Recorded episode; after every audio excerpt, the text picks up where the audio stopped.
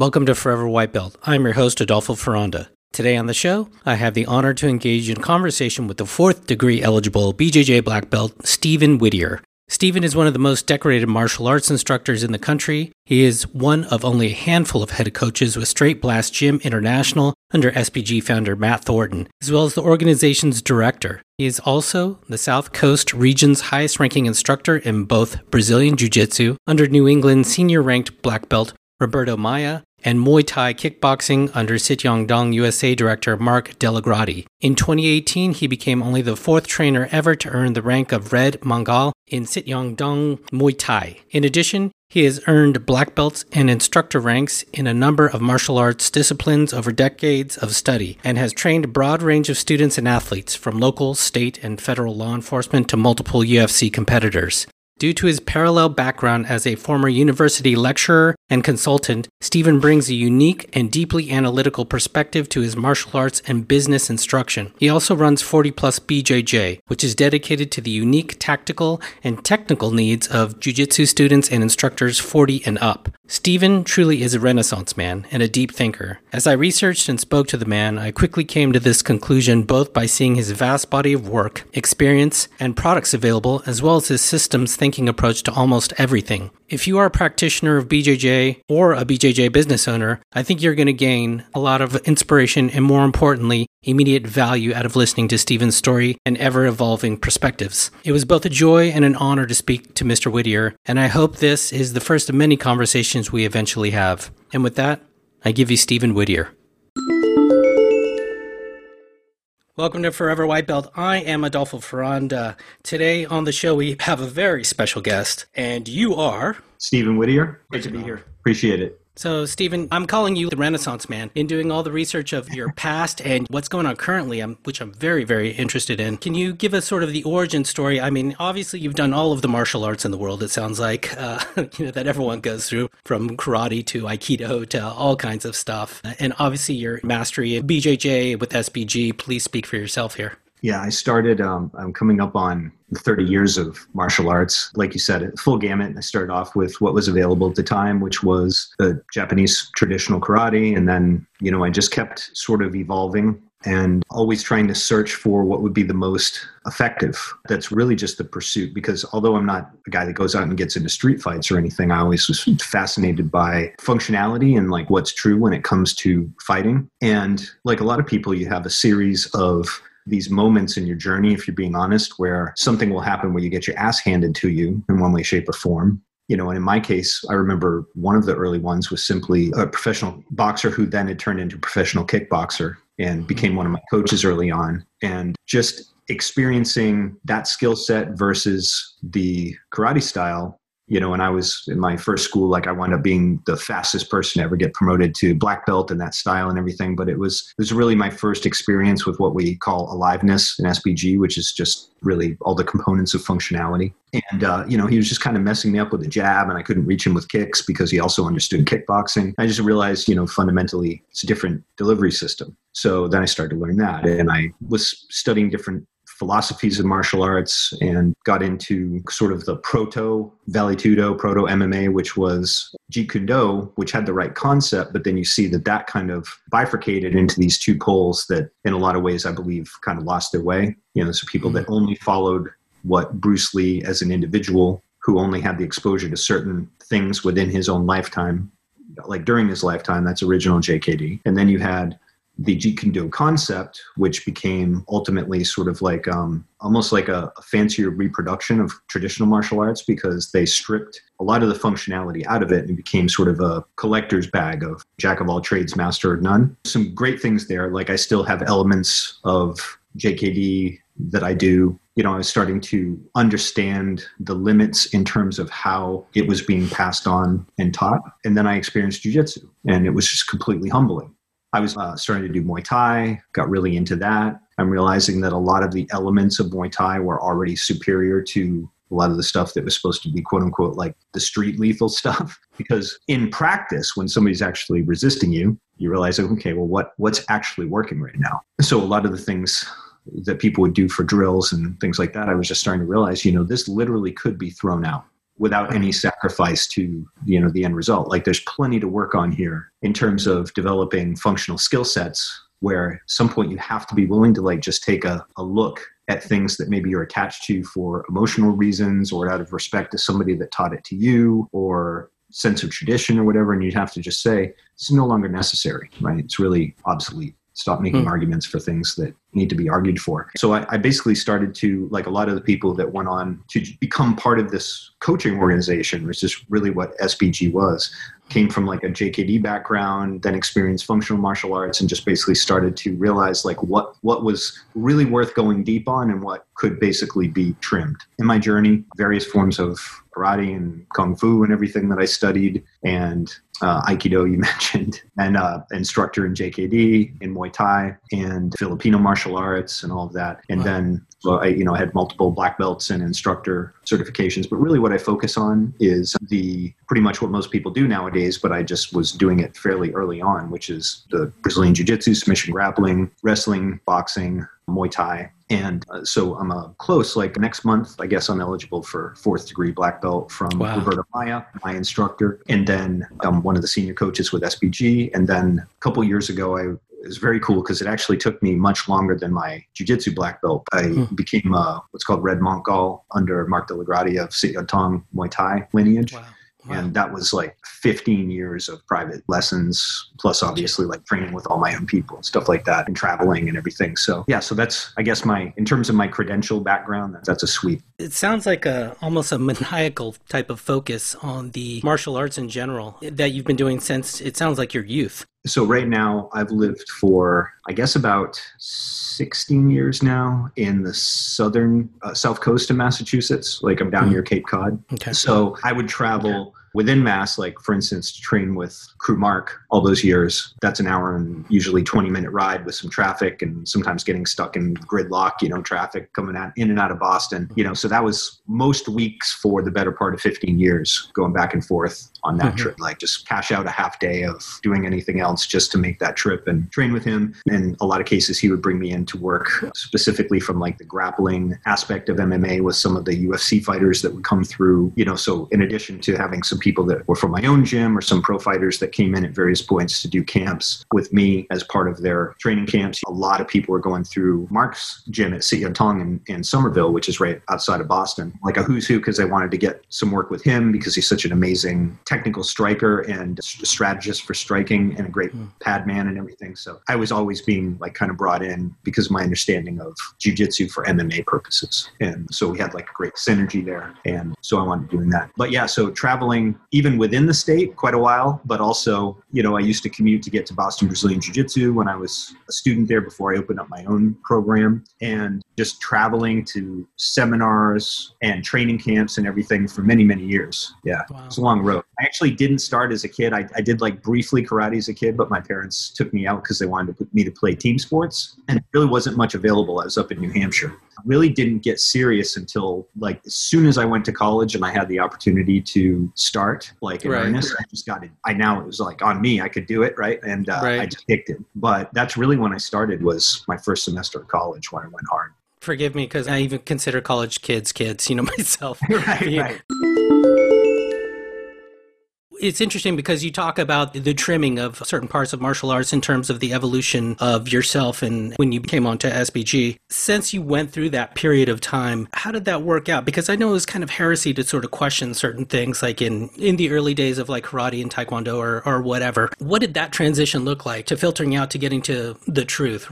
It was a process that was a lot of steps because uh, you know and again i'm super conscientious of never wanting to step on toes and mm-hmm. everybody that came into my life as an instructor through my journey you know i respected that place so and the more that i had these revelations of where the evolution was going as I always sought what was the truth. I would try and see at various stages if I could kind of lobby. Uh, this happened a couple times. If I could lobby my instructors to sort of embrace maybe what it is that was going on. And in some cases, you know, they just their thought process may have been a bit different at the time. Mm-hmm they got it maybe later on. I always wanted to make sure that if I were making a move, like if all of a sudden I was going to go from like primarily doing striking arts and then I wanted to start branching out into really in earnest learning Brazilian Jiu Jitsu, which is what happened. Like as soon as I got a taste of it, I went from, oh, I'm going to do a little Jiu Jitsu to sort of bring up my ground game. As soon as I had a few classes, I was like, I've got to learn this. I mean, this is a whole of the universe. And having the experience like everybody will relate to it's just the difference was back then it was like there was like one or two brown belts around and everybody mm-hmm. else was one black belt two brown belts everybody else is a lower belt and there just wasn't much of it right? So when you walk in and you're the number one number two instructor at the other place down the road walk in and everybody's like oh you know coach and stuff. And then you go to jiu-jitsu school as a brand new white belt and you have somebody that's just laying back there like this on wow. their back playing with their feet mm-hmm. and you can't do anything. You can't pass their guard. They're submitting you without using their hands and stuff. You know if you put some time in right for some years you can do that too. But in the beginning i was just like this is amazing because he's not even trying. And it just it is what it is right? On the striking side maybe a little advantage but if this were a fight right now and this person got their hands on me and dragged me to the ground like there's nothing i could do. So mm-hmm. what do you do? You either make these rationalizations, or you say, if the truth of fighting effectiveness is important to me, then I'm going to humble myself, go back to white belt. I'm going to start to learn this step by step and take my lumps and all that stuff. And glad I did. It's amazing. I love jujitsu. And yeah, it just became my journey, stacking things. But I always made sure that whoever I was training, to answer your question, at the time, that I was always really clear on my motivations. Even when I was invited, you know, to come on board SBG, because I really resonated with things that Matt Thornton at the time was saying publicly and then I got like back in VHS days, right? I was like liking some stuff I was hearing from him in interviews and things like that. It was very much communicating my own feelings, right? Mm-hmm. Except he mm-hmm. didn't have an instructor he was training under, so he wasn't having to be politically correct. He was just out there saying this stuff super bluntly. This is how a lot of the core coaches came upon him and we all mm-hmm. kind of gravitated together. John Kavanagh, Carl, Karl Tanswell, the Singer brothers, all that stuff. Like it was all within two, three years of each other that we all kind of found Matt because he was this mouthpiece and very articulate, intelligent, and everything. But he was mm-hmm. just out there saying all the stuff that we were all individually experiencing and thinking, and it was confirmation. So then we all kind of gravitated together, and that's what really set the groundwork for SBG going from Matt's solo location gym in Portland, Oregon, to an organization, right? And hmm. uh, it was a shared philosophy, shared values. How did um, you stumble but, into the uh, SBG organization? What, what, did that look like day one? Was that something in Massachusetts? no, so basically, I started my initial program as just a glorified club. We were operating out of a Taekwondo school that let us have some space. I initially called that Nexus Martial Arts, and I kept that name because I was thinking like the nexus of everything kind of coming together. Mm-hmm. And so I kept that name when I first opened my full time gym, my academy as well. And then we adopted the SBG name later on. But it started off as a club up outside of Boston because I was still living up there at the time. And I was a Brazilian Jiu Jitsu purple belt, Muay Thai instructor, JKD instructor, self defense instructor, all that stuff and like it was still early days of MMA. Like I don't even know if MMA was being commonly used yet. I think it was still called uh, yes. I actually remember doing an ad, which was stupid because I was advertising like we do Vale Tudo. Nobody knows who the, what the fuck Vale yeah. Tudo is. Getting pretty useless advertising, but in any case, I started that and started to get you know some traction because people really liked my approach and how I was teaching and the details and everything like that. So you know, I know some people were like, were coming to my place even when they could go to like one of the handful of black belts or something around like they were liking our vibe and how we were had everything under one roof and at the time i think there's only a few places that had everything under one roof in terms of striking grappling self-defense sport applications uh, mma everything and mm-hmm. out of those handful at most i'd say i might have been the only one that really had it as a um, course of study that anybody could do not just guys that were looking to go you know, in hmm. those early amateur MMA shows around. My goal from the very beginning was to make it accessible to everybody and scalable to all different levels, right? So, first thing I did because of seeing Matt's stuff, resonating with it, emailing back and forth with him is the moment that I started off my own satellite program, which I made sure wasn't anywhere near my instructors and they were cool with it and everything, right? Because that's one of the lowest of the lowest to go cannibalize your fucking instructors, students, which yeah, far too often, right? So, and I got, you know, their blessing sign off and everything. So I'm doing my own thing and still going to train, you know, with uh, Roberto and everything multiple times per week. But I got mad at and I just, um, wanted to have him come in for a seminar, so I hosted him. I got a bunch of my training partners and my early little group of students together. We were able to cover the cost for the seminar, at least close mm-hmm. to it. Brought him in and trained with him. Uh, it's at that point that my friend John Frankl, who was a senior student to me, John was already a black belt at that time, so I introduced him to Matt as well. They all hit it off. John wound up coming on board SBG as well, even though he's also black belt under Roberto. Mm-hmm. And yeah, we just we all hit it off, and then philosophically again resonated. And so Matt said, "Would you be interested in joining the program or joining the organization as a coach?" You know, I really think you've got the right mentality, and you have coaching and training knowledge in all the different areas. That's what we, that we look for because we're not you know one dimensional. Mm-hmm. And so I went and talked to Roberto, and Roberto's like, "That's cool, man. I mean, I'm still your instructor in jujitsu," and I'm like, "Absolutely. You know, I'm not not switching affiliations. It's just that this organization is." about coaching really it's about functionality in all different areas of martial arts you know so we are all we are all fonzie there and all good with everything and, and i went to my first sbg camp which was epic back then, like wild days. And uh, I went to my first wow. camp like a couple months later. It was pretty cool. What a great congregation of minds. And that's so great of your instructor to just be so open to allow you to, to do that or to give you the blessing, so to, right, so to right, speak. Yeah. Yeah, he's, he's a lovely guy. Roberto is awesome. I wish I got to see him more often because we're busy and we live quite a ways away from each other now. You know, I still check in with him during the year and everything. Hope to see him soon. But yeah, he's, he's always been so mellow about that stuff.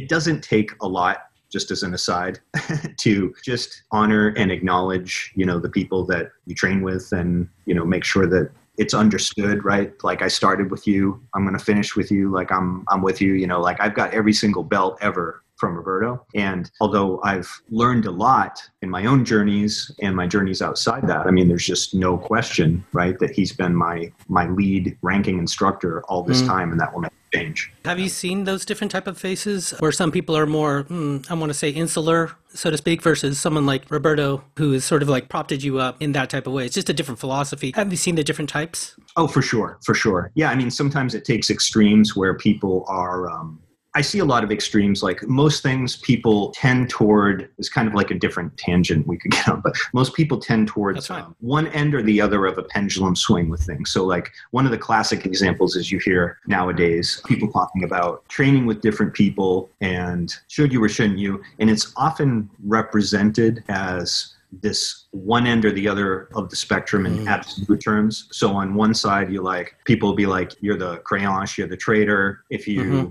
go outside these doors and you show any of my secrets, that's very. It doesn't exist much nowadays, but there's still some of that where it's like you know you can get basically excommunicated from an academy or an organization for teaching their secrets or something like outside. Mm-hmm. And then and on the other end of the spectrum, or even just training with somebody else. And on the other end of wow. the spectrum, the people are like, hey, you don't control me. Like I pay you, you know, I do whatever the fuck I want type of thing. Hmm. And to me, it's like a false dichotomy to some extent where it's like, of course, your instructor, your coach doesn't own you. What this requires a little bit of common sense number one and number two just putting yourself in the context of the fact that your community should be number one if you just think of it from that perspective if you realize truly not just academically that like the more that i embrace bringing up the community that I'm part mm-hmm. of, the more it will ultimately come back to me, then it answers a lot of these questions, right? So personally, I just never understood this whole thing. It doesn't take a rocket scientist to realize that, like, if you've got a competitor down the road that's like threatened by your academy and talk shit and stuff like that, which you see a lot of that, and then you as a student goes and trains over there just because you know maybe you know somebody that goes there too. And so you just go over there and you tell your instructor from your own home academy like three miles away or five miles away or something like you don't fucking own me. It's like well dude now you're actually you know again it's just sort of in bad taste right? You like you're more thinking about you just going and getting a role with somebody but knowing that you go over there you're probably going to start hearing them in some indirect way start to malign your your community that you're actually part of that you call home and then maybe trying to poach you and pull you over and stuff. And i just see that shit all the time. Like if you're going to go train somewhere else cross train or something you should be able mm-hmm. to do that. You should be able to travel and train. If you have affiliates you should train with them. Why are you being so focused on just me me me that you're mm-hmm. going to go where there's actually maybe some some shit going on right? Mm-hmm. If, if that makes sense, you know? Yeah. And so it's just, it's sort of common sense. It's like I've branched out over the years a lot, but I've never done anything that would step on the toes of my home, my few core academies where I've really spent time. Like I don't step on toes of Boston BJJ. I don't step on toes of Sityodtong. You know what I'm saying? Like it's mm-hmm. just why would I do that? And I have plenty of opportunities to grow and travel and things like that. I hope that makes sense, but it's just common sense to it some does. extent. I think if people focus more on if you go out and you learn something and you truly your objective is to learn and bring it back into your home community, then that's mm-hmm. great. But if your whole thing is just like constantly being motivated by the grass is always greener and I'll do what I want, and you're more self motivated, then I believe the priorities get backwards and people just use this whole don't control me as kind of a rhetoric so that they can just kind of get whatever they want keeping your your learning in good taste, I guess, and being considerate of where you came from.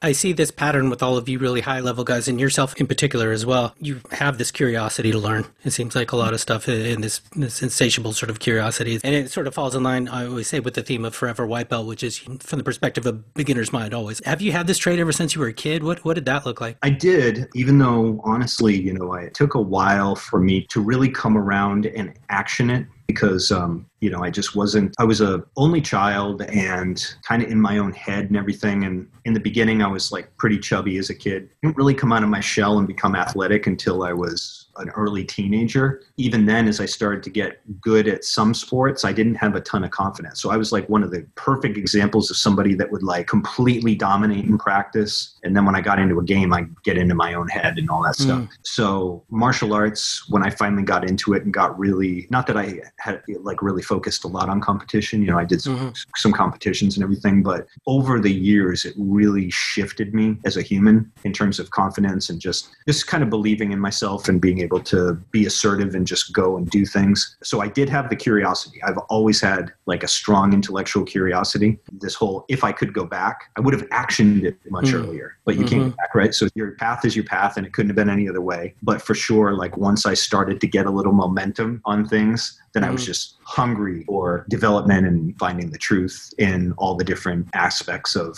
martial arts, right? And uh, if I had time and wherewithal, you know, I'd I'd love to get into all the other aspects. Like I have some friends that are like really into um, spending a significant amount of time and energy on like handgun training, close quarters combat, and stuff. And oh wow! I've only done a small amount of that. Yeah. And it's not that I have any desire to get into a gunfight, but it's just as you get into this field and you're interested in the truth, you understand how that can sort of expand like a series of concentric circles going out, right? Mm-hmm. Ripple effect you mm-hmm. then want to kind of understand all the different levels of applications. Mm-hmm. So about as far as I've gone personally is on the defensive side with um, handgun retention and edge weapons for law enforcement and mm. things like that. So I've done a fair bit of that over the years, mm-hmm. but I haven't really trained on the offensive side of that more than just um, basic level.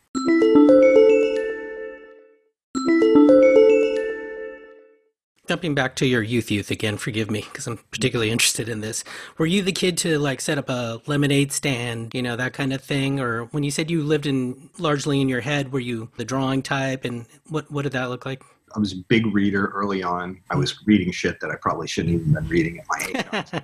devouring books and novels and. So you were the nerd. Yeah, I was. Yeah, for sure. So anything I could kind of get my hands on, and I was into. Uh, I was into like fantasy stuff and Conan and superheroes and everything. So yeah, I was that kid. I didn't do a lot of video games, and I didn't play D and D. Actually, Matt Thornton kind of introduced me to D and D like in mm-hmm. my late forties, and I, I, I played it. a couple. yeah. No, it's cool. It's cool. I kind of laugh at the time. I was like, oh, that's like some of the kind of weird off the beat kids play that or something. I just didn't, I didn't know anything really about it. But yeah, now I think it's awesome.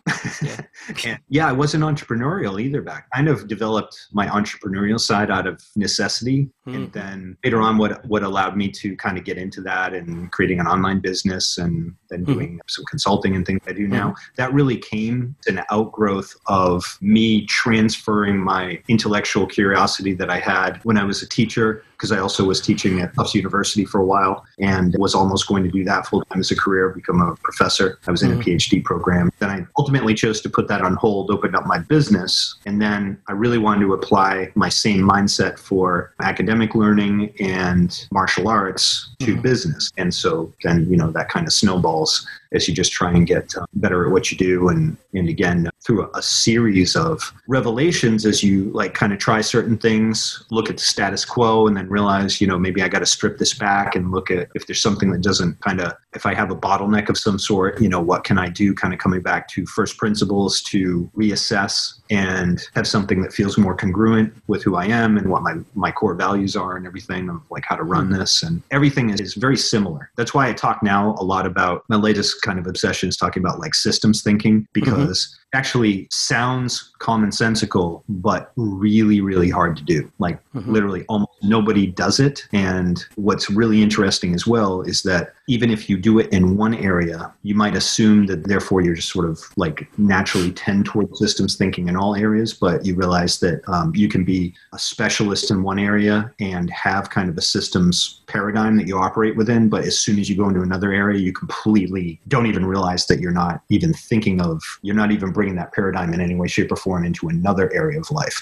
Mm-hmm. So I, is really interesting. But since I really focus all my time in just a few areas of life, I'm trying to always apply systems thinking and first principles to those areas as, to the best of my ability. And that's a constant, lifelong process. What is systems thinking? Actually, I'll, I'll give you a great thing to do. Uh, if you go real quick onto YouTube and um, type in Elon Musk first principles. And he talks very briefly, and it's like a three minute video. I've shared this around in my jujitsu group online and everything. But you know, he basically talks about first principles thinking versus reasoning by analogy, which is a very broad term for a lot of that kind of encompasses a lot of like logical fallacies. But it's the difference between the difference in one shape between thinking in terms of the core principles. If you strip away all the component pieces, and you look at the whole, the entire ecosystem, and how all the different parts interrelate to one another and work synergistically. It's sort of like taking the macro view where you really have as close to an objective perspective as possible. And then you can also zero in on the component pieces. And most people tend to think in terms of the component pieces first and foremost. And then when it comes to systems, they don't think in terms so much of the macro level from a first principles perspective. They tend to think in terms of um, reasoning by analogy, which is when something resembles other things that they've learned or known, or it sounds like something. You know, it's like sound bites, and people pretty much are always kind of talking about, oh, this is like X, Y, Z. You know, they analogize it to something else, and you see this all the time. It's what's fascinating. I'm obsessed with the jujitsu philosophy of Rickson and had a great opportunity to, uh, you know, become friendly and train a lot with Henry Akins, who's, you know, I think probably Rickson's best black belt and certainly the one that spent the most time with him absorbing everything. And Henry's become a really good friend. He's a great human. I also introduced him to everybody else in SBG, and ultimately he wound up coming on board SBG, which is really cool mm, some years later. But you know, I've talked to him at, at length about this, and there's some conversations we haven't had yet because I haven't seen him for in person for a little over a year now. But, mm-hmm. you know, I just think that one thing he talks a lot about with Rickson, just to bring this into the jujitsu context, is Rickson would solve these problems. Everybody talks about like, oh, Rickson just does the basics and everything. And I, I want to get deeper than that, right? Mm-hmm. And so what, what I'm fascinated with is talk about Rickson would solve these problems when he would famously roll with all these super high level guys of the era. And they were essentially all training to be world champions. A lot of them were current world champions sometimes multi multiple world champions all training in like pressure cooker environments with other people that were aspiring to be the same. And almost like professional sports team that you see when you get those teams where everybody's like training for competition at high levels. And here's Rickson just teaching his own students in his own academy at like you know 42 or whatever. And there's all these verified tale after tale by the people themselves coming out and saying like I don't know how the fuck it's possible, but I'm really good. And he just totally crushed me. And I've never felt anything like that. One of the things is you hear over and over again is people describing all these like high, high level black belts describing what it felt like. Listen to that for a second instead of just going like, oh, blah, blah, blah, he's overblown and everything. Because you start to see the common theme, right? And one of the things Henry said that I think is so easy because of reasoning by analogy, because it might sound like something you've heard elsewhere or whatever, is made me just stop in my tracks. And he he said over and over, Rickson would figure out how to shut down games that he'd never even seen before, let alone put himself up against until right then and there against a guy who was already like really high level and developed this game. And he solved these problems movement by movement, not technique by technique. And so when you start to understand what that looks like from a systems perspective, and you understand like what in practical terms, not this sort of mystical quality of like connection that Rickson talked about with his technique, which is like his true innovation, I believe, is how he could take all the fundamental techniques and positions and add this layer of connection with these certain details and basically produce a completely different result than everybody else even when they were really good at them.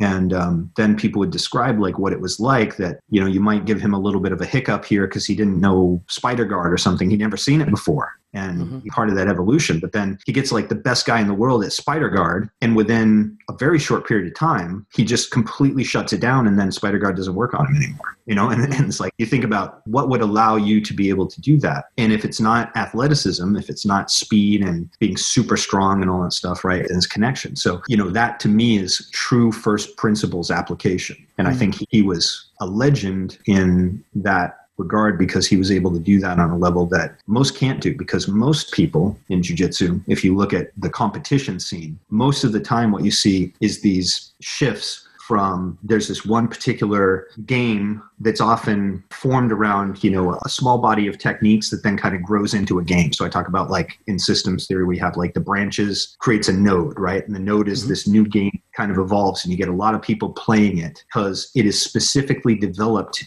to address a problem that's coming up based on a prior adaptation. Does it make sense? So people can, yeah, so people could visualize a mind map, if you will, if they're familiar yes, with exactly. that type of. Think, mm-hmm. think of a mind map, right? So mm-hmm. a lot of people are doing this now. It's shutting down X, Y, Z, right? So this new game develops as the answer to that, and then what happens? A certain period of goes of time goes by, and then you start to see new branches come out as people start to address kind of create a new strategic tactical slash technical answer to the other thing and so you see this like endless extrapolation of different games and these sort of I, am not going to call them fads i think that's disrespectful but these waves of how mm-hmm. things go and they're always taking place within a certain environment too which is part mm-hmm. of system theory right so you've mm-hmm. got the inputs going in you've got the process you've got the outputs and then through testing in live competitive environments right mm-hmm they start to create new inputs and test them and put it in a process, right? And it's all taking place within the overarching environment of whatever the rule set is. And so you see all these developments. What I think is fascinating though is when you talk about first principles, like true, not like, you know, every jujitsu guy says, this is my passing system, this is my XYZ guard system, right? I'm not talking about that level. That's a component system. I'm talking about right. picture systems. And you look at first principles. This is why I think Rickson, and I don't know the man personally. I'm just a massive fan of his contribution to jujitsu and what he was mm-hmm. able to figure out. Most people don't think of Rickson as an innovator. They just think of him as like this big legendary name. I think he was the greatest innovator we've ever had in jujitsu for the purpose that he was able to create and figure out what the ideal connection is to make every single core position that everybody universally must know to play the game radically better. And if you've never actually kind of experienced what those little nuances are, this is where people just like, ah, whatever, you know, I train with so and so who's awesome. And I'm like, just try it out. Things you think you know really well, you may not know really well. And the more you're exposed to it, the more you start to think hopefully, if you're not a component focused person, the more you can extrapolate into other areas how the same principle over here is going to manifest over here. You start to think in these terms. You may not be able to perform at Rickson's level, but you start to think like him and you start to be able to solve problems in a different way based on principles. So a lot of times it's not I guess bringing it back to the, the mind map, a lot of times what you find is that the answer that you're looking for isn't where you thought it was. In other words, mm-hmm. I don't need to come up with a different game to necessarily uh, solve this problem that I'm encountering that somebody's giving me. What I need to do is go back to the first principles of maybe my posture and my weight distribution and my angle and look at how I'm creating pressure and things like that with my body. And I might be able and often can solve those problems on that level without needing to have a technique for technique answer. And this is where it comes back again. Why does Henry say all the time? It's his way of it's his way of articulating it. But he's like, it's movement for movement, not technique for technique. He would feel what you're doing, even if he'd never seen it before, and he would shut down the best guys doing this new thing or whatever was new at the time. And uh, so I, I just think that's fascinating. So it's not that like I don't still encounter problems all the time where it's like somebody's really good and they're, they're got this great entry inverting into a leg lock entanglement or something and, and it's like oh you know never experienced that before and you know you hmm. got me twice with it or three times with it or something. I mean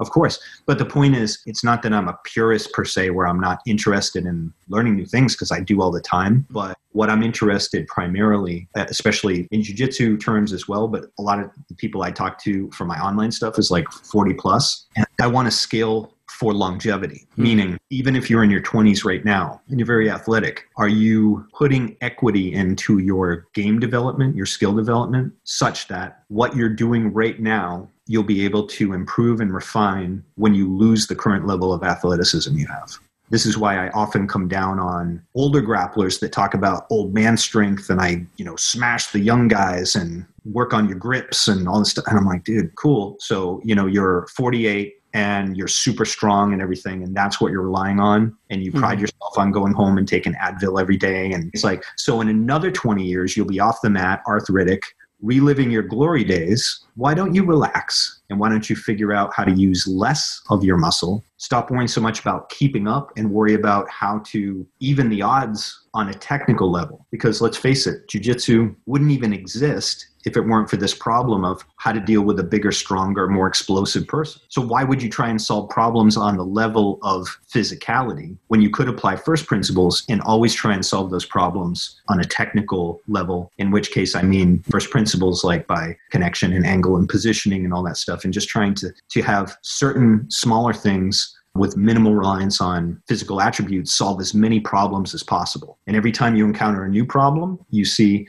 without having to reinvent the wheel, how can I mm-hmm. use this to solve that new problem as well? And it may take you some time. You may be, you know, you have to go back to humility again because you get this person, this person that are giving you some real problems, but you're just patient with yourself and you trust jujitsu and you put it in the computer and you say, I'd rather lose short term by getting swept a lot or submitted a lot or something until I can figure out through first principles how to um, do this without having to use a ton of energy as an mm. answer. You know, it's the hammer and the nail type of analogy too. And the it's so easy just to use that hammer every time, you know, when you got it for everything when it's been working for you for so long. In my case, it used to be flexibility. You know, I used to be really flexible and I could get away with a lot of stuff doing that. But now that I'm 50, obviously not so much anymore. I got to change things up. For the older players out there too, there's quite a few listen to this show. Do you have any sort of nagging injuries and things like that? And how do you keep up with your particular health and those things? It seems like everyone's got a neck thing, a lower back thing, a knee thing, right? Or fingers if you play that, you know, that type of game. Oh man, I'm dealing with it right now. Actually, pretty recent. This is my jujitsu bitch session right now. Like, yeah, oh my, here we go. My Everyone loves this for six months, right? We all talk about our, oh yeah, well I've got the. But honestly, the the real bad one for me for years was my um, my neck and upper mm. back, and uh, so I've had a couple a couple neck injuries, but the one that was really bad is um, I had Ninja Rua, like back when he was fighting professionally, um, Shogun's brother. A lot of the old school MMA guys well, came out to do a training camp with me from Brazil. And I think it was only like second or third day of the camp. And I was rolling with him. He's got 20, 25 pounds on me. He's a big, he's a big boy. As I was trying to sweep and uh, my head posted on the mat, he hmm. kind of kept to a little in position, scrambled to keep his balance. And I hmm. swear all the man's weight came down on my neck and it made this horrifying noise I'll never forget. And I was literally in my mind thinking, "Are you all right?" Like to myself, like that's terrifying. I really hope I'm not paralyzed right now because yeah. it made it sounded like kindling breaking, right? Yeah. It was horrible. After that, I, you know, I had the typical thing you hear about, you know, I herniated discs, I had stenosis, shooting pains down in my fingers and couldn't sleep. And I had multiple epidural injections. I denied having a neck surgery and all that stuff. I did not want that. And it really set me back for several years where I had multiple doctors kind of try and tell me like, Hey, can't you just teach? Do you still have to actually like do this stuff? And I was like, you don't understand. This is jujitsu. Like, I can't, I'm going to lose my shit if I can't. I just teach, you know, like, yeah, I, I need to be able to play a little bit, right? So I, I would do PT and everything. I go back in and like within 30 seconds of starting to roll with somebody, even light, they post on my head. My neck would pop just from them posting on me, let alone like doing a crossface or anything. And it was just miserable for years. Like I was starting to get really depressed about it. Actually, what I did was I just took some real time off, didn't try and rush it as soon as I felt a little bit better. And I started to go back to doing things like um, kettlebell swings, weighted carries, then graduating to deadlifts and things like that. Just not huge weightlifting regimen, but just things that were really building up the entire chain where my body kind of had to stabilize as a unit and good posture, packing my shoulders and everything. Hmm. And after a little bit of time of doing that, I felt like everything just sort of tightened up a little bit. Wow. And when I came back, so initially the PT I was doing, which is more like specific neck exercises and stretching and everything, that was good mm-hmm. to like get everything to a certain point. But then for training, I had to really do some of those big compound movements and mm-hmm. um, just use really good form and everything. And I felt like that allowed me to get back. So I still have these setbacks sometimes, but it's nowhere near what it used to be. I'm, you know, I'm able to to train a lot more than I could for a long time. So I'm thankful for that. So you're like a PT master and uh, obviously a weightlifting aficionado. You must really know all about this type of health. Are you supplementing and, and doing cryo or sauna or how crazy love, are you going? I would love someday to get one of those little um, little infrared saunas in my house or something. But yeah. um, no, I, I don't have any of that stuff accessible to me really, so I don't do hmm. that. Pretty much, I've got a converted my lower level because my girlfriend's a PT as well. So uh, during you know COVID, go from just having some weights down there to like converting it into a uh, into a workout area. So it's not that I spend a lot of time there, but I just try and stay ahead, try and keep up a little bit. My focus is on teaching and getting some training in myself, so I can continue to test things and evolve. And because I just love it, not trying to be a bodybuilder or anything, but it just mm-hmm. helps me stay together. And then yeah, I, I take some supplements. I vitamin D was huge for me. I was extremely D deficient, so I was like aching to the bone every morning when I got up. And I found that's actually like one of the common side effects of D deficiency deficiency, which most people have unless you are yeah. in one of the really sunny states. So that really helped me out. You know, I take like some joint supplements, all that stuff. And then one of the things my girlfriend has one of those um, e-stim things, which I never paid much attention to. Oh, but oh, yeah. I have noticed that that really does help if I use that for a few days in a row on a sore spot. That I just crank that baby up and it's it like a TENS unit, right? It's like an electrical yeah, impulse thing. Yeah. Oh, okay and actually it helped. And the other thing I do because I've had so much body work, so much um, like osteopathic physiotherapy and stuff over the years mm. when I was going through all these things, I have a pretty good kinesthetic awareness of where my issues are. So a lot of times, like where I'm feeling my neck kicking up mm-hmm. again, but I mm-hmm. realize mm-hmm. um, from experience that this is actually pain referring, but it's going all the way down, and mm. uh, I'm feeling a trigger down here from this. Mm-hmm. I can't remember what the nerve is, but like into my behind my scapular. You know, I'll take like the little ball or something and I'll be rolling yeah. on and get a mm-hmm. certain angle and I'm all of a sudden like boom it just releases mm. and that mm. from experience from having other professionals who know what they're doing like mm-hmm. work on me and then yeah. I try and reproduce it at home and I've gotten actually kind of good at that but it's very individualized I certainly wouldn't I, I wouldn't step out of my lane and try and work on somebody else right it's just sure sure my own feel have you modified your game then to work with other people? You were giving us the example of the person who is 20, 25, 30 pounds heavier than you. Have you modified your game for that? Tremendously. Yeah. Hmm. Yeah. 100%. Yeah. I do things by and large much more efficiently now. And the other thing too is you notice, like, so I'll give you a perfect example. You know, me as a blue belt was, I wasn't one of those Gumby people that could just fold in half comfortably, but mm-hmm. I definitely was like a climbing armbar, climbing triangle guy now I rarely will do that. Like I just I will let it go. I don't want to risk it. Too much wear and tear on the back. You know, so mm-hmm. I just let it go. And um, I play a lot more on bottom, really working more on defense in a lot of cases.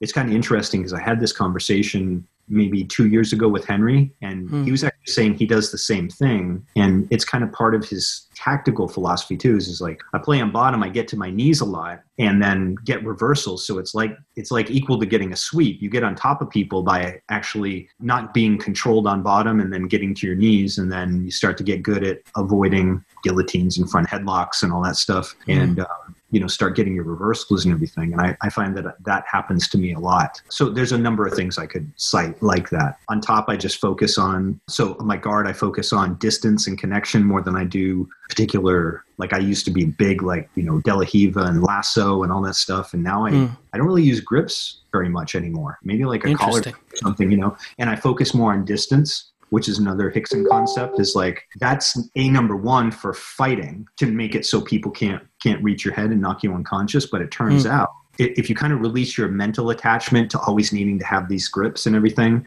that the distance you can create between you and your partner, if you're able to have like really good sense of how to maintain connection with your legs, then your arms are kind of free to do whatever they want Hmm. and pummel. And so you can constantly deny them being able to get chest to chest contact. It's like a paradigm shift, but I put in pretty much, I remember about a year and a half of every single roll, starting from my back, not even sitting up, and just practicing that one thing over and over and over again against Wow. types of passing and starting to like really feel like it was clicking. And, you know, it's, it's not really, it's not a guard game. It's just a concept. Again, first principles is if the passer's goal is to get chest to chest and take all that space away from you, your goal is to maintain it. So they're always falling into your hips rather than chest to chest, right? And so Mhm. you go back to really fundamental movements like a shrimp. What's a shrimp? It's move your hips, then your shoulders to create distance. Hips away, shoulders away, always in that order. And something as simple as that, which everybody's like rolls their eyes and says, Yeah, I know. I've been doing jujitsu for, I mean, they know this after a month, right?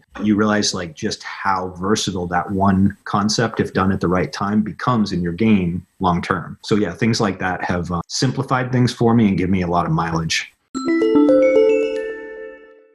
So let's transition to the black belt, the newly minted black belt, the person who wants to, hey, it's time. I want to, I want to start my own academy. What I find is a lot of them they just don't realize how many different hats you guys seem to be wearing. You become a, a leader and a teacher, a psychologist, a you know, accountant, an advertising, marketing person, and all these different things. And nowadays in online you need to have some sort of solution there. I know that you've been providing and sort of developed into this sort of coach in a way, in a different kind of way, a business coach, if you will. And under these times of COVID, what are the concerns that these individuals which what should they have and, and what's sort of the high level sort of strategy and successes and failures that you've sort of illustrated could you uh, convey to them Are you talking for an academy or for an online business? both really because it seems like oftentimes there's there's what i'm seeing now is some of them newly minted have these academies right and they're scrambling to get some sort of online solution whether Sure. it be zoom classes or, or what have you Right, Uh, right. or it could be an instructional type of product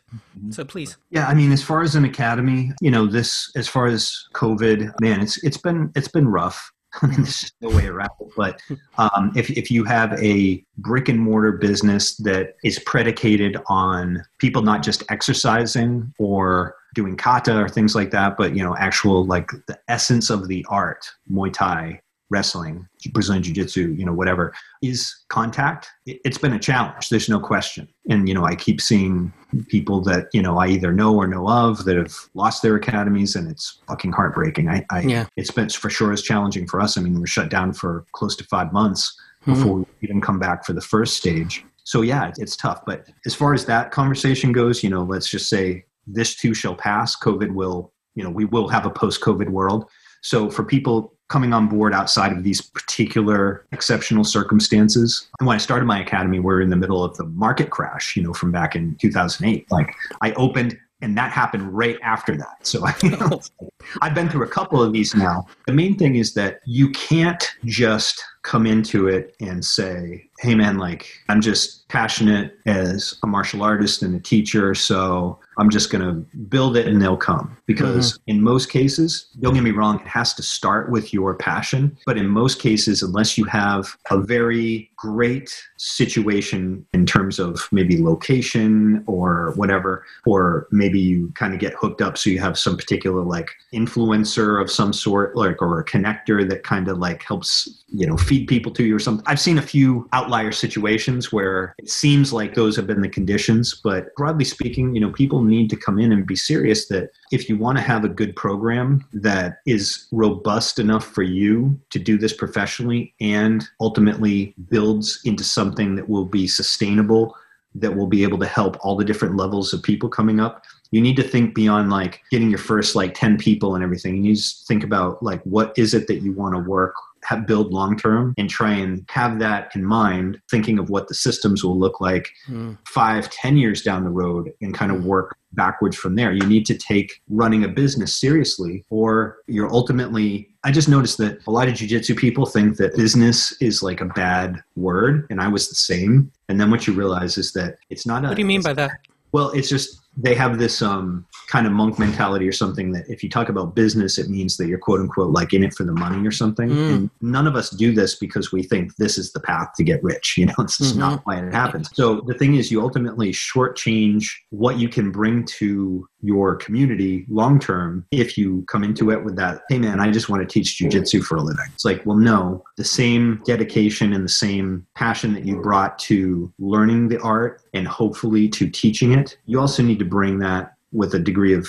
intellectual curiosity and dedication to really creating a sound, strong program, one that can sustain you so you can continue to do it and be able to pay your bills and all that stuff, but also will ultimately be structured in such a way so that as you grow and then you have 100 or 200 or more students, that you have built an infrastructure that is going to be able to facilitate that. Mm-hmm. And what a lot of us have experienced in one way, shape, or form that's really tough is that you kind of come in and it's basically a glorified club. And then there's a certain vibe that is established and things are really loose in the beginning and unstructured. And then when you try and professionalize as you start to get kind of scale and you get overwhelmed and you can't, you're struggling to keep up and everything like that, then you start to feel like this resistance from every, everybody that was in when it was only like 20, 30 people because they, they don't want to change. They're kind of used to one thing. And so you go through these different stages in business growth. And the biggest thing I would say, if I could have gone back myself, is just really do think about what your academies, what it will look like if you get it to a certain level of scale, and try and think about how to make that as efficient and effective as possible, just like you do in your jujitsu. Don't just wing it. You know, don't just think like, you know, it's all about me just showing up and teaching a great class which is super important, but the other stuff will just quote unquote take care of itself. I'll just, you know, get a bookkeeper to take care of that stuff and I'll just hire some third party to just handle my marketing because I don't want to deal with that, man. I just want to train. I just want to teach classes. Like, no,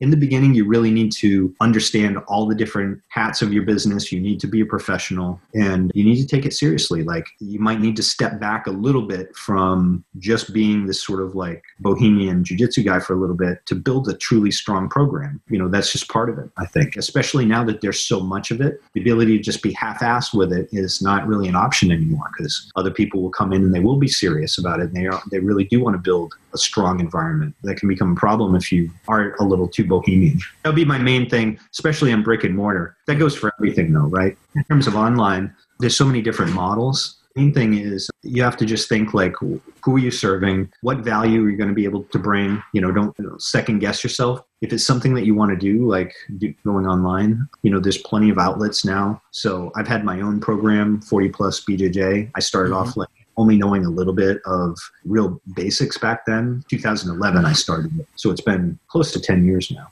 You know, really just started off as me creating an email list and people starting to say, like, hey, I, I like what you're talking about. This is kind of sounds different to me, different perspective. People start applying what I was talking about in their training. And the thing is, a lot of people have this bias towards I want to learn from XYZ influencer, in other words, somebody who's won IBJJF Worlds or is an mm-hmm. ADC person. And in some cases, hey, no problem with that, right? Clearly, they have mm-hmm. something to learn. But the other thing that you find a lot, and this is very big for me, and I had to have the confidence to kind of just throw myself out there that somebody could be really, really high level. But if they're teaching their game to you, which is what a lot of people do, it's like a lot of times you're trying to fit you know that square peg into a round hole. And again this is why before i used this particular terminology it was already first principles. This is why mm-hmm. it resonated with some people and others didn't get it because it's a little bit of a pattern interrupt when everybody's thinking reason by analogy like oh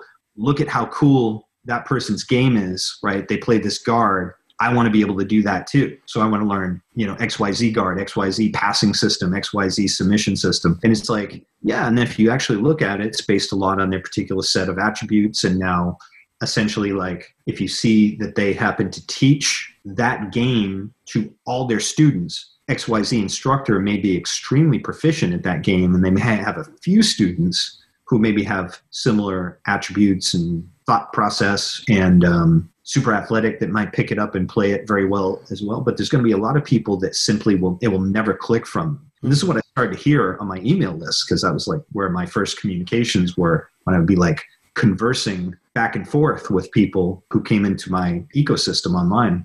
And they would say like oh my instructor's gnarly man. Like i have the highest respect for him but i just can't do any of the stuff he's teaching. And when you talk about things you're kind of talking about how it works and then i do what you're saying and it's like it works now it's not saying that i'm better than that particular instructor but my approach is more first principles so a lot of times the things are much more accessible to people and they can sort of pour themselves, assimilate their own DNA into the core fundamental principles that I'm laying out. And, and obviously, even beyond me individually, you see this as kind of a theme with the uh, like the SBG thought process in general. It's not stylistic; it's universalized. And then you get people that have all different ways to express the art through their particular set of attributes and how they think and everything like that. And it becomes very diverse. It's like the true expression of JKD, but in a much more alive and functional manner. If that makes sense. So that's what I was doing. And so it's like whatever it is that you're going to do, coming back to the original question on is just figure out what makes sense? Like where's their need? You know like i was i was specifically targeting people because i knew the challenges of somebody that was at the time i was almost 40 so i'm coming up on that milestone and feeling the pain of like the neck and the back and having had knee surgeries and having had sublux shoulders and having had the pop ribs and you know all the mm-hmm. things especially from going hard when i was first starting out. And then having a lot of other older students some cases older than me that i'd worked with and just you know kind of summed it up. It's like, man, I've had hundreds of students over the years. And then you start hearing from people all over the world once you go online and you just listen to, you know, what they're saying, listen to your market. And um, mm-hmm. I really started to be picking up more and more on what the conversations there that were relevant and seeing how can I match what I'm good at to their needs. And that really was the start of it. You know, then later on, you know, mm-hmm. we have I had other opportunities. So I have my own, you know, my own website, my own group, I'm really good friends with. Well, now I, I know both of them, but, but one of the co-founders, like a BJJ Fanatics, is a good friend of mine from way back before they started Fanatics and everything. And so, wow. you know, they've been really good and carry my programs and everything there too. I actually filmed one with them as opposed to them just like carrying my my own courses and stuff like that. So you know, it's mm-hmm. there's a lot more opportunities now for people than there used to be. It's all about how are you're going to show up and how are you're going to serve. Really, is mm-hmm. what you need to figure out. Yeah, Stephen has a compendium of material that you guys can purchase out there. It's, it's quite prolific. You have a lot of stuff over the um, the decades and products and great products, I should say, that people could should pick up, as well as your your coaching services as well. One of the questions I like to ask is, uh, and it's kind of a silly question, but always brings up a, an interesting sort of memories. Is um, how did you learn to tie your white belt? Wow, um, I tied it wrong. I know that. That was for sure. I, I, didn't do the. I did not know. I'll tell you what. Like you know the the knot that you do where you like go through the belt and everything, and um, so it doesn't come untied. Yeah, I learned that. I, finally learned how to do that like two years ago.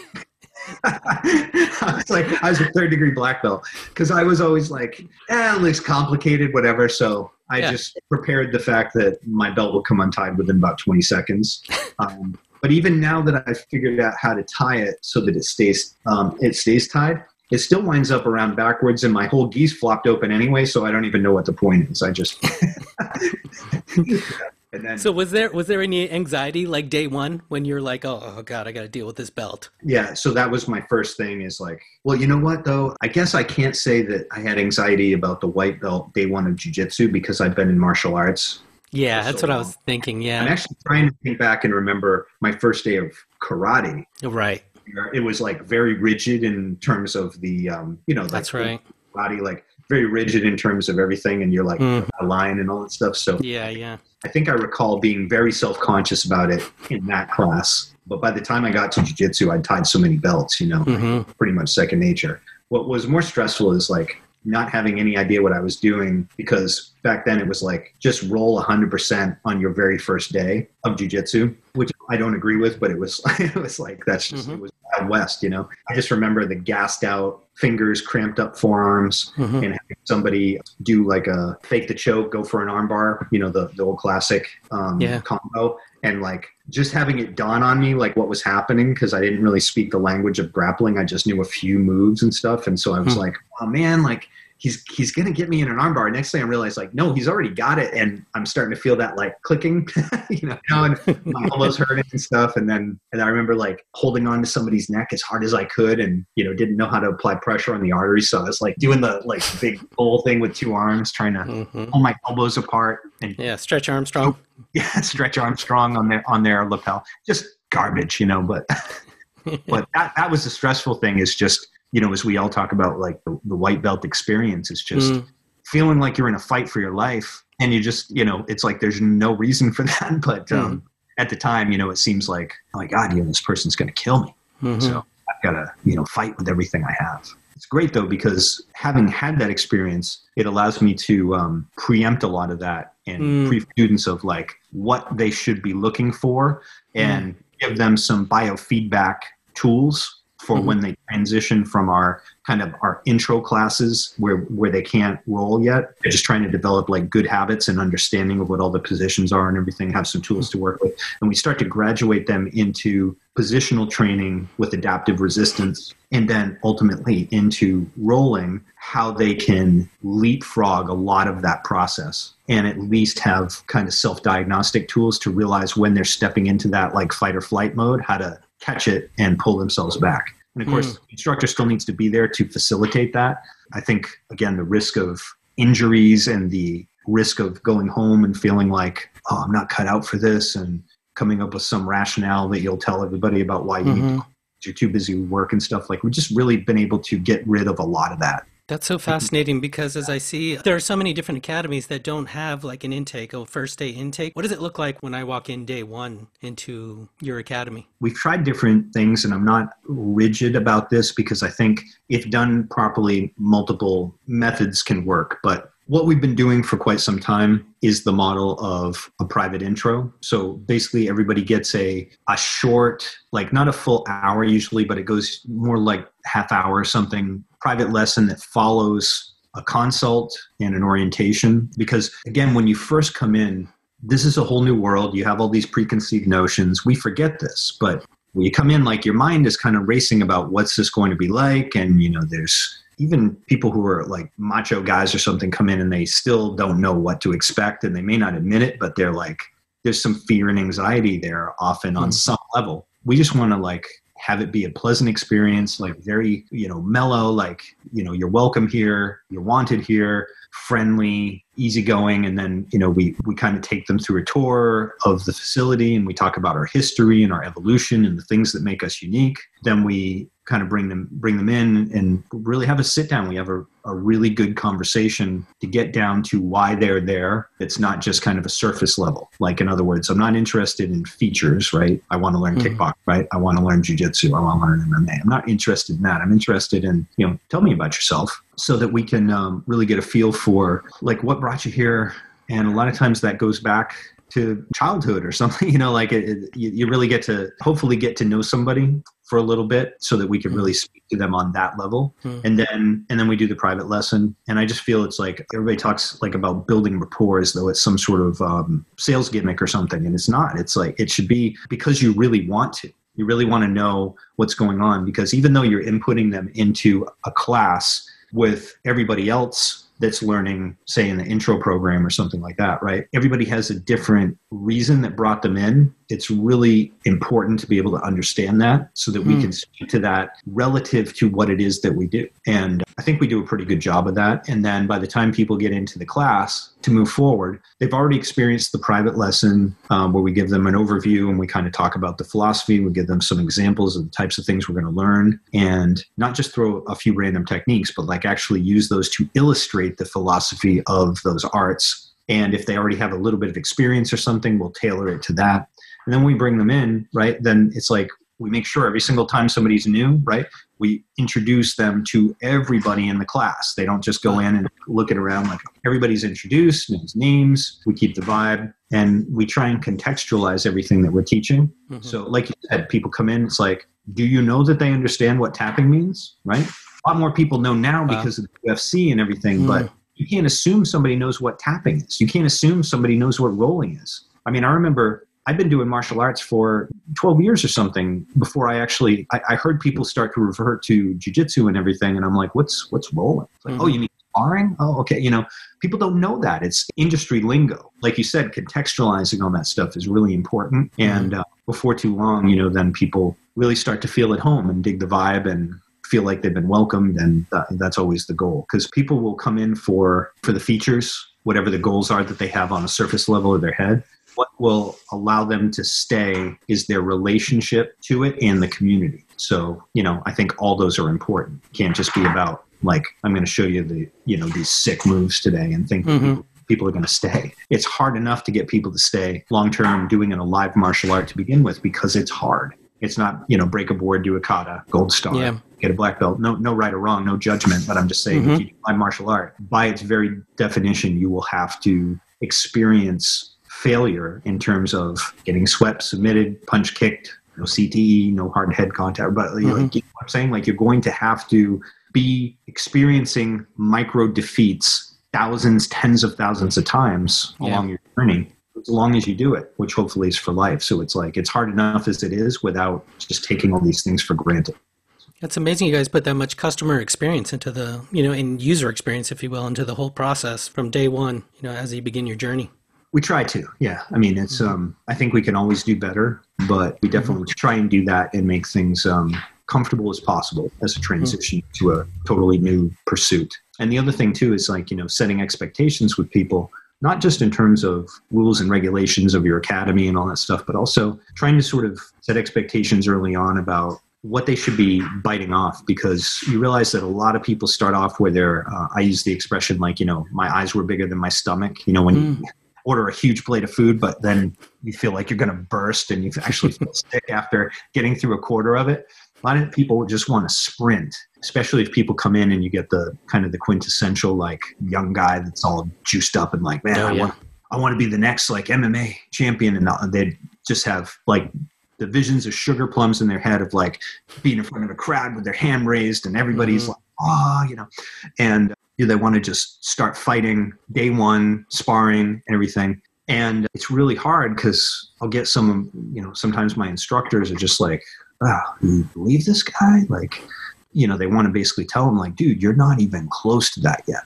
And I'm like, listen, ease up because that's true. You know better. This guy doesn't know better yet. So if you tell him like that what what he thinks he wants right now is completely delusional, all you're doing is just diminishing his status and making him feel bad about himself, which is going to cause a reaction, which could be and everything. It's like we have plenty of time. The better way to do that is constructively is to say like look this is the same process that everybody who's done what you want to do has gone through. And we used to do it more like what you're saying but you know what? We actually for these reasons got diminishing returns. So this is the reason why we're going to build you up a little bit slower than you might like in the beginning but it's mm-hmm. come from actual real world testing. Mm-hmm. and patient with that process you will see down the road why we do it that way. And it's going to set you up for success a little bit better. So you do need to learn you know have the training wheels on and as soon as you're ready which hey man if you show up with the consistency and the dedication that you're saying right now as soon as you're ready those training wheels will come off hmm. we're not doing it for the sake of doing it you know and usually if you talk to people like that most reasonable people understand that you have their best interests at heart and mm-hmm. they'll have buy-in to that once in a while somebody comes in and they, they just truly are like their expectations are just not in line with reality. But for the most part, we always want to bring them along in a positive way, never let our ego try and undercut where they're at at their stage in development. You don't need to show somebody that you're no more than them and you know you don't want to make them feel stupid. You want to try and empower them to understand where the process is leading. I just think it's much more positive that way. Is that something indicative of SBG? It sounds like a very um, sort of agile type of mindset, and that you guys are always expecting and adapting, which results in sort of a long game approach, which is an interesting strategy and a successful one, it seems like. Yeah, and believe me, the organization has matured a lot because if you go back to the early days, I mean, Matt will tell you, like if you talk about the early days of uh, being on MLK and in Portland. Matt, Matt tells you right off off the bat. He's like, yeah, back back in those early days, like back in like the mid '90s, I was a dick, and all I wanted to do was like basically I only taught because I wanted to have training partners that I could fight with so mm. I could mm. get better. And uh, mm. talking about a guy's like you know six eight and everything, so it's like yeah. with skill. A lot of those early people, there's only a few of them left that are good friends of mine now and are you know senior coaches in SBG now. But like, there's only a few people left from those days because it was used to be like having this giant just kick the shit out of you every day. And but over time went from this more of like a club atmosphere where it was very competitive from day one, and all the classes were sparring as hard as you could, rolling as hard as you could. And um, over time, everybody just the same interest in pursuing the truth of what works in terms of functionality in martial arts also informed itself to what is best practices for teaching and coaching technology not just in terms of building ultimately like building skill development because we already understood that but mm. easing it back to truly make that accessible to people that are coming in with different motivations. And this is one of the biggest pieces of advice that I could give to a lot of instructors because I see some people that are like, even if they're very good teachers, I see them making this mistake. I see them go on Facebook and make some some post and peripherally what the the gist of it is is that like hey if you don't hold these values for how to train and stuff like that then mm. you know you be here type of thing. And I'm like, what I know is that your relationship to what it is you're doing, what your your goals are, will shift over time. That's almost always true, even from people that are like the most diehard competitive at a certain point. As their life changes, as they take on, you know, go through different stages in life and everything, their perspective changes. Even if they love jujitsu and are involved with it full time for decades, their relationship to it will change, just like it does in other areas of life. And you cannot assume that unless you're just running a fight team or something like that, right? Like unless I'm just like a like an MMA or jiu-jitsu like competition trainer, if you want to have an academy, don't force your own agenda at a certain point in your development on your students because they might be there for very different reasons than you, and you have to honor that. So their reasons may change too. At some point, they may come more in alignment with yours, but you can't assume that it's the same. And this is where things sometimes go awry because they get kind of cliquey, and everybody thinks that their personal goals at this moment are the only like real valid or honorable thing they may not come right out and say it, but there's sort of this vibe that these other people here aren't like really that worthwhile because they're not here for what we're here for. My little group over in the corner, and hmm. um, it's totally cool if you maybe gravitate a little bit more towards um, people that do have shared goals. Hmm. But nobody's are better than the others. You know what I'm mm saying? And I think that's important to maintain so that there's like a sense of community where everybody does respect why everybody else is there and um, supports one another, even if not everybody has the exact same goals.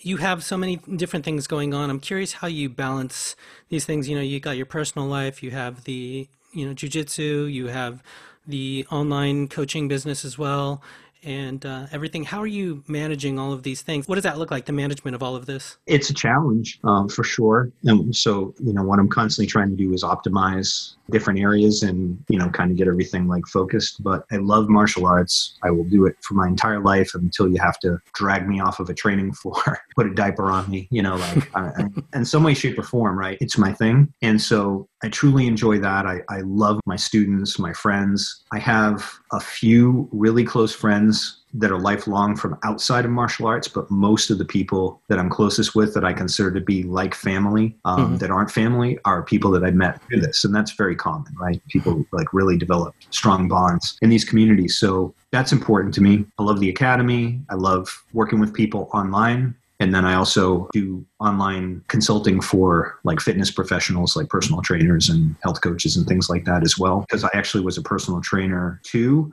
up to a certain point or I focused more on just the martial arts side. But uh, mm-hmm. at, at, one point in my life, those were concurrent. Have gone through like running a gym and then, you know, doing PT and running a gym and group classes, martial arts and everything, I have kind of a pretty robust picture of that whole industry. So it's kind of made sense for me to branch out there as well. It's time consuming, but it's also, I've managed somehow to navigate so that everything I do for a living is all the stuff that I really love to do if I didn't have to make money at all, right? So mm.